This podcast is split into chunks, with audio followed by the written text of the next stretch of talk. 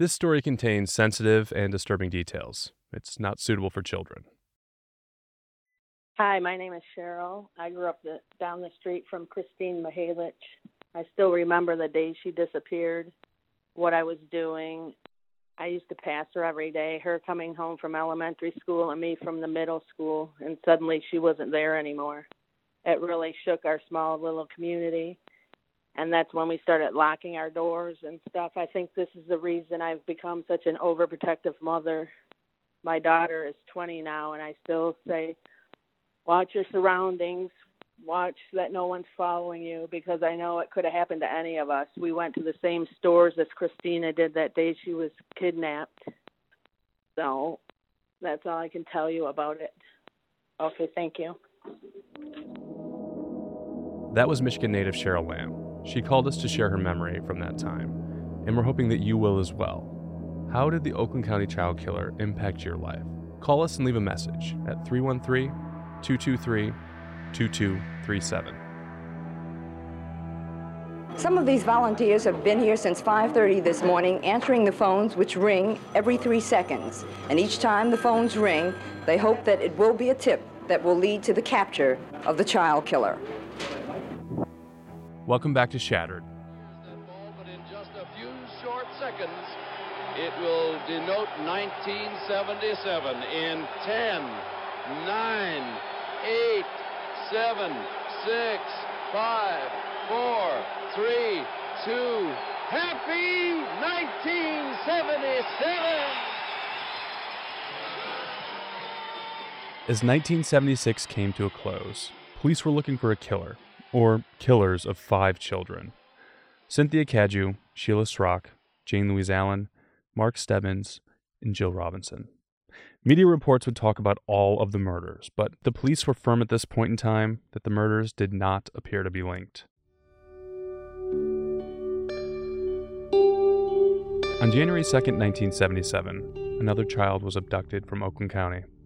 This time it was 10 year old Christine Mihalik, who lived in Berkley, a small town in southern Oakland County.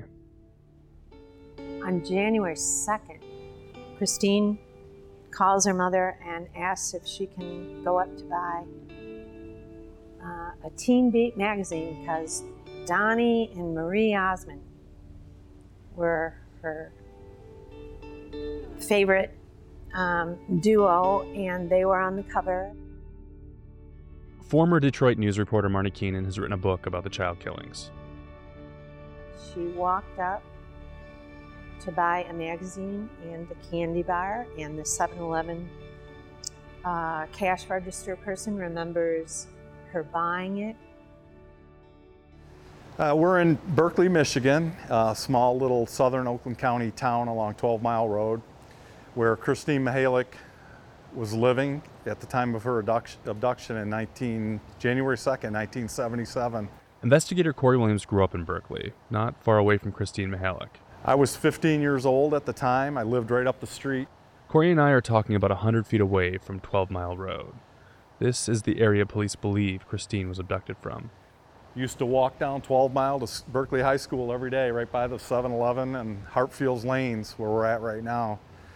Um, Christine, at the time of her abduction that, that Sunday afternoon, had walked, her mom allowed her to walk to the 7 Eleven. She wanted to get a magazine and some candy. And it was one of the first or second times her mom allowed her, she was 10 years old, allowed her to go on her own up to the store. And she had, the mom had told her to go to the light at Tyler, cross, down to 7 Eleven, and right back. She walked out of the 7 Eleven, never made it home, and vanished. Christine was the second girl in a two week span who seemingly disappeared. Jill Robinson's murder was still in everybody's minds. The money is being used for reward for apprehensions of persons or persons who are holding Christine.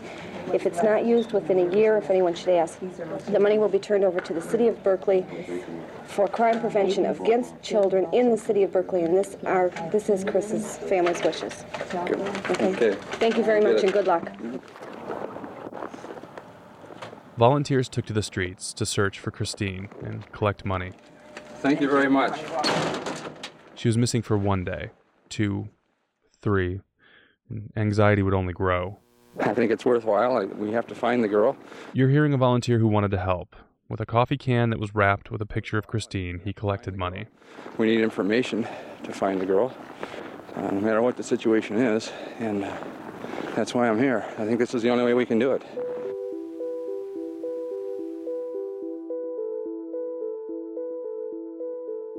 I'm Erica McAvoy, and Christine Mahalik was my sister. Do you remember when she went missing? Um, I only have one memory that I recall from when she went missing, and it would have been um, my grandmother and I were laying in bed watching TV, and I remember seeing the news flash coming up with her picture in terms of missing and, and, and the news channels asking if anyone had seen her.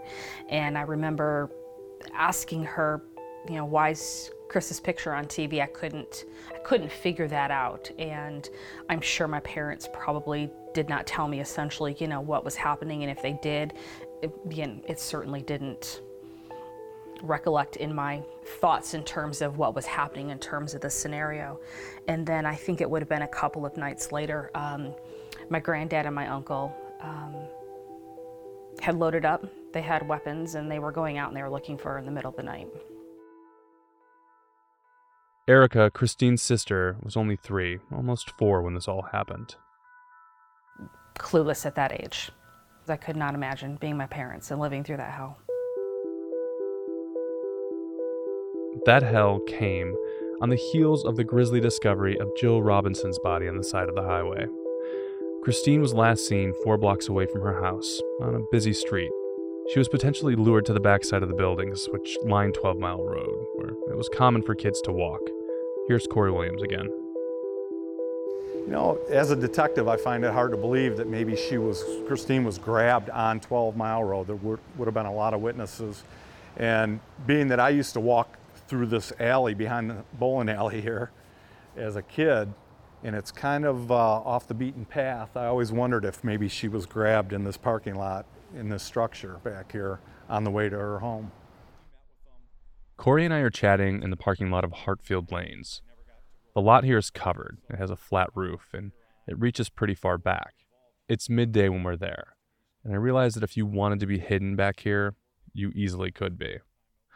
Police admitted three days into the search that similarities between Chris's disappearance and Jill Robinson's were troubling.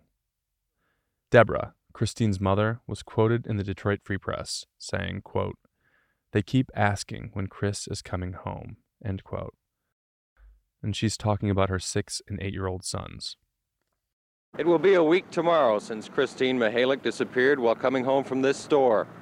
In those six days, the community has come to realize that a missing child in this area is not merely the problem of the parents. Most of those out collecting funds today have families also. A week would come and go. Deborah Jarvis calls all of Christine's friends. Uh, she calls her father, which is Christine's grandfather, whose name is Bill Bell. And one of Bill Bell's very good friends was Lee Williams, Detective Corey Williams' father, who was also a um, Berkley cop. And he called and said, Christine is missing. And by this time, they knew. They knew there was a predator out there. Uh, my dad, uh, I'm not sure at that point if Christine's mom, I think the police had already been contacted and talked to. Um, I think they wanted to talk to my dad because they knew he had been a detective for many, many years. So he met with them. My dad since passed away in 1999. I, I never got to really talk to him about this case. I, I wasn't working it yet. 17 days passed. 18. So Christine Mahalik was uh, missing for 19 days. Later found at on Bruce Lane in Franklin, Michigan, um, which 13 in Telegraph area, dumped in the snow, and uh, um, I believe a mailman spotted her body that day. She was found.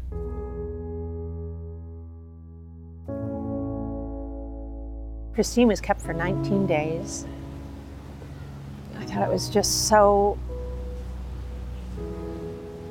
poignant that her mom said, Deborah Jarvis said the reason she was kept for 19 days is because they so enjoyed her company because she was such a sweet kid.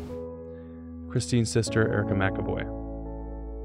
It's just a place that you can't go and think about um, where she would have been for 19 days and what she would have gone through. Um, I just simply can't go there. And by now, police know they have a child serial killer on their hands, so they form a task force.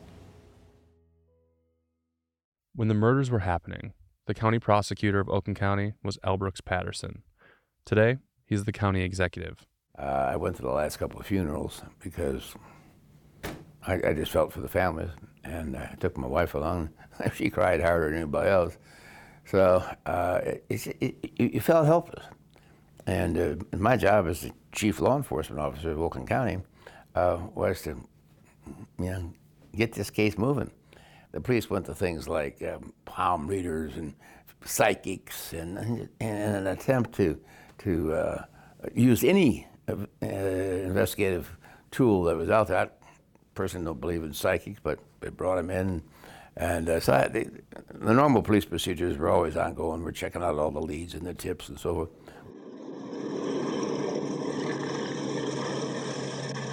January 22nd, 1977. One day after a mailman found Christine's body in the snow, Brooks Patterson made an announcement.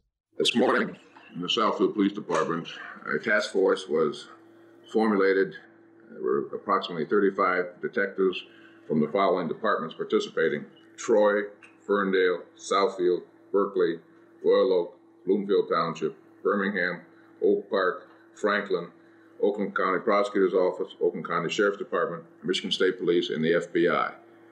These 35 investigators from those agencies have formed a task force primarily to investigate and solve the Mihalik homicide. The task force, I've seen a lot of people say um, that it was the biggest effort, especially at that point, that they'd ever seen. Cops used to come in on their days off to try to, we were getting so many tips, we just couldn't handle them in the normal routine. So they come in on a day off and, and work the case. Yeah, you're right. It was a big task force. Departments where children had been taken from within those cities, they assigned people. The state police were, were in charge. The sheriff's department was there. Uh, and of course, you know, some point in time, uh, I think uh, every law enforcement agency in Oakland County sent somebody in to the task force. The police in Oakland County were swarming, with more municipalities, people, and patrols than ever before. The investigation was on the highest alert. In the Wednesday, January 26th edition of the Detroit Free Press, two Wayne State psychiatry professors chimed in on the killer. Dr. Emmanuel Tanay said, quote, Killers of this kind invariably continue until caught, end quote. And Dr. Bruce Danto echoed that statement, and then he added, quote, He'll be caught, and he'll arrange it himself. His own inner conflicts will lead him to make an important slip, but he won't even realize it. End quote. And if I can add something here, WJR News Director Dick Hafner. While this investigation was going on, it became a large, large state police led task force investigation, the largest such investigation that had ever occurred in America up until then. Uh, you had local law enforcement bickering and, uh, and, and squabbling with each other. There was a constant fight between the Oakland County prosecutor, L. Brooks Patterson, a law enforcement, law and order type of guy, and the Oakland County Sheriff, Johannes Spreen, who was a constant critic of Patterson up until now. And then, when this investigation was going on, uh, their little war became even worse, and each one was. Uh, taking verbal shots at the other, and as they did, little pieces of information about the investigation would come out. For example, uh, Sheriff Spreen pointed out that uh, the police were giving out information which revealed that the bodies of the first three children were clean. The crime scene, even though the crime scene was, was bloody in a couple of occasions, the crime scene was otherwise clean of clues, fingerprints, hair, any other pieces of information that the police could gather. Even though police had allegedly banded together to create a unified task force, Many thought they were working against each other from the beginning. And while the verbal shots and little war was going on, the killer struck again. But this time he crossed a line he hadn't before. We'll be right back.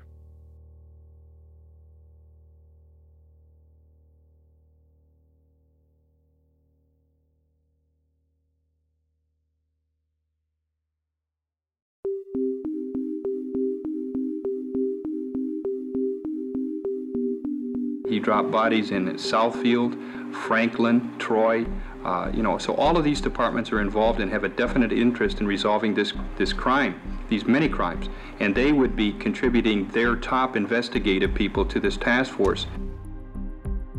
So now police know they have a serial child killer on their hands. And they organize the largest manhunt in U.S. history at the time. Uh, they create a task force and uh, set up shop in abandoned school, elementary school. Two months would pass. All three of his siblings remember me telling Tim that if anybody tried to pick him up, he should drop everything he had, run as fast as he could, and scream. That's Barry King, father of 11 year old Timmy King. Their family lived in Birmingham. Timmy was the youngest of four. He had two older brothers, Mark and Chris, and a sister, Kathy. But on Wednesday, March 16, 1977, the full house would empty out. So Chris went to babysit. Uh, Kathy was on her way to go see Jerry Lewis in concert. Mark had the lead in the ninth grade play up here, and they were, wanted him to come up for that. Barry and Marion were with a client having dinner there. Tim would ask his sister Kathy for a favor before she left. Tim asked Kathy if he could go up to Hunter Maple Pharmacy, which is a block and a half away, uh, to get a candy bar. And she said yes. She gave him 30 cents. He didn't want to use his own money because he was saving up for a light blue running tracksuit. And he took his skateboard and went up there and was never seen again. 17-year-old Kathy told police that she saw Timmy at 8:15 Wednesday night. Amy Walters, a clerk at the Hunter Maple Pharmacy, said she sold Tim a candy bar and saw him exit the store through the back door, which led to a darkened parking lot. Meanwhile, about 350 feet away from the Hunter Maple Pharmacy, Timmy's father Barry and mother Marion were at Peabody's restaurant for dinner. I would guess that inherently in that situation, uh, that there is a, a, guilt that comes with it, even though that you, you don't really deserve any guilt. You don't deserve to feel that way. But did you you were out having dinner? Did you feel like, man, I should have been home for some reason? Everyone always says that. I should have been there. No, because sometime shortly before that, I came home one night and my wife was in bed. And I said, What's the matter? She said, Well, I was at the doctor's office. He thought my blood pressure was so high that his machine was broken and he sent me to the hospital. So I just made a mental effort to get her out to, alone, and that was the principal purpose. We were out to dinner. The key to Timothy King's disappearance is still the rear door here at the Hunter Maple Pharmacy. This is where the youngster was last seen leaving at 8:30 Wednesday night, and authorities are saying that somebody must have seen something that evening, and they're asking people to come forward.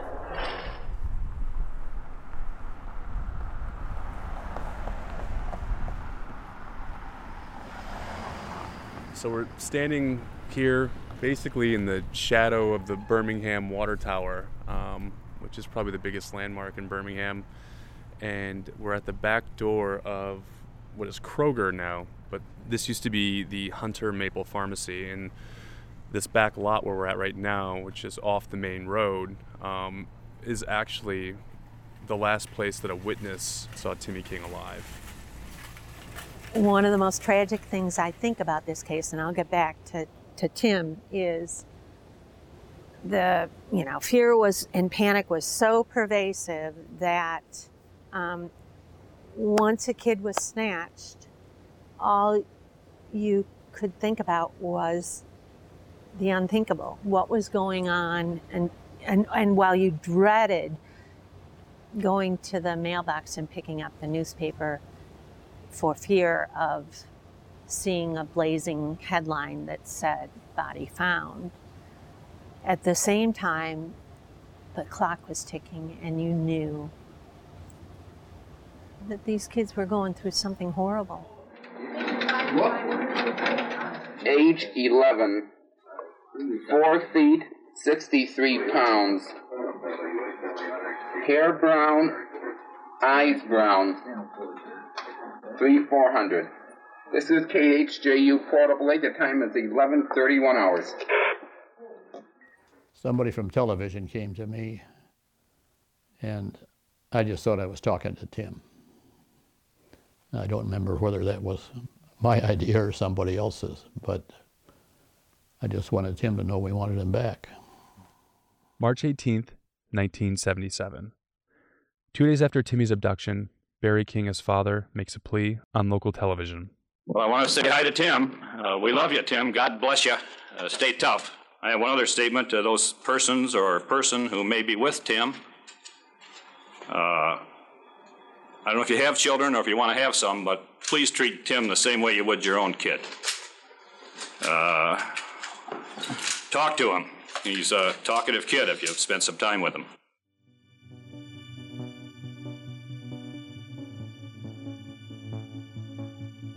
Timmy's mother, Marion, would write a letter to a local newspaper in which she begged Tim to be released so he could enjoy his favorite meal with his family.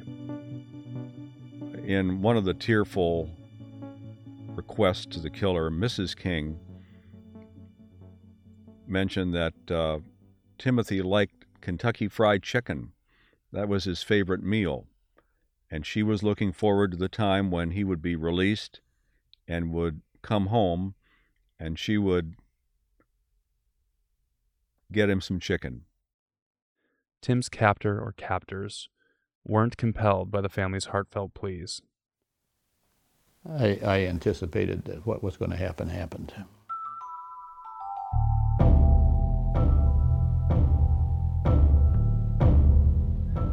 On the next, Shattered. There were some marks for binding of the hands and feet, yes. And I'm convinced to this day that when Timmy was kidnapped, he knew what was going to happen to him. And as an 11 year old kid, there was nothing he could do about it. And that's the aggravating part of the murder to me. The most important aspect is the investigation and get this animal off the street. And let none of us ever forget the killer or killers of little Tim and the other little children are still out there, waiting to do it all over again.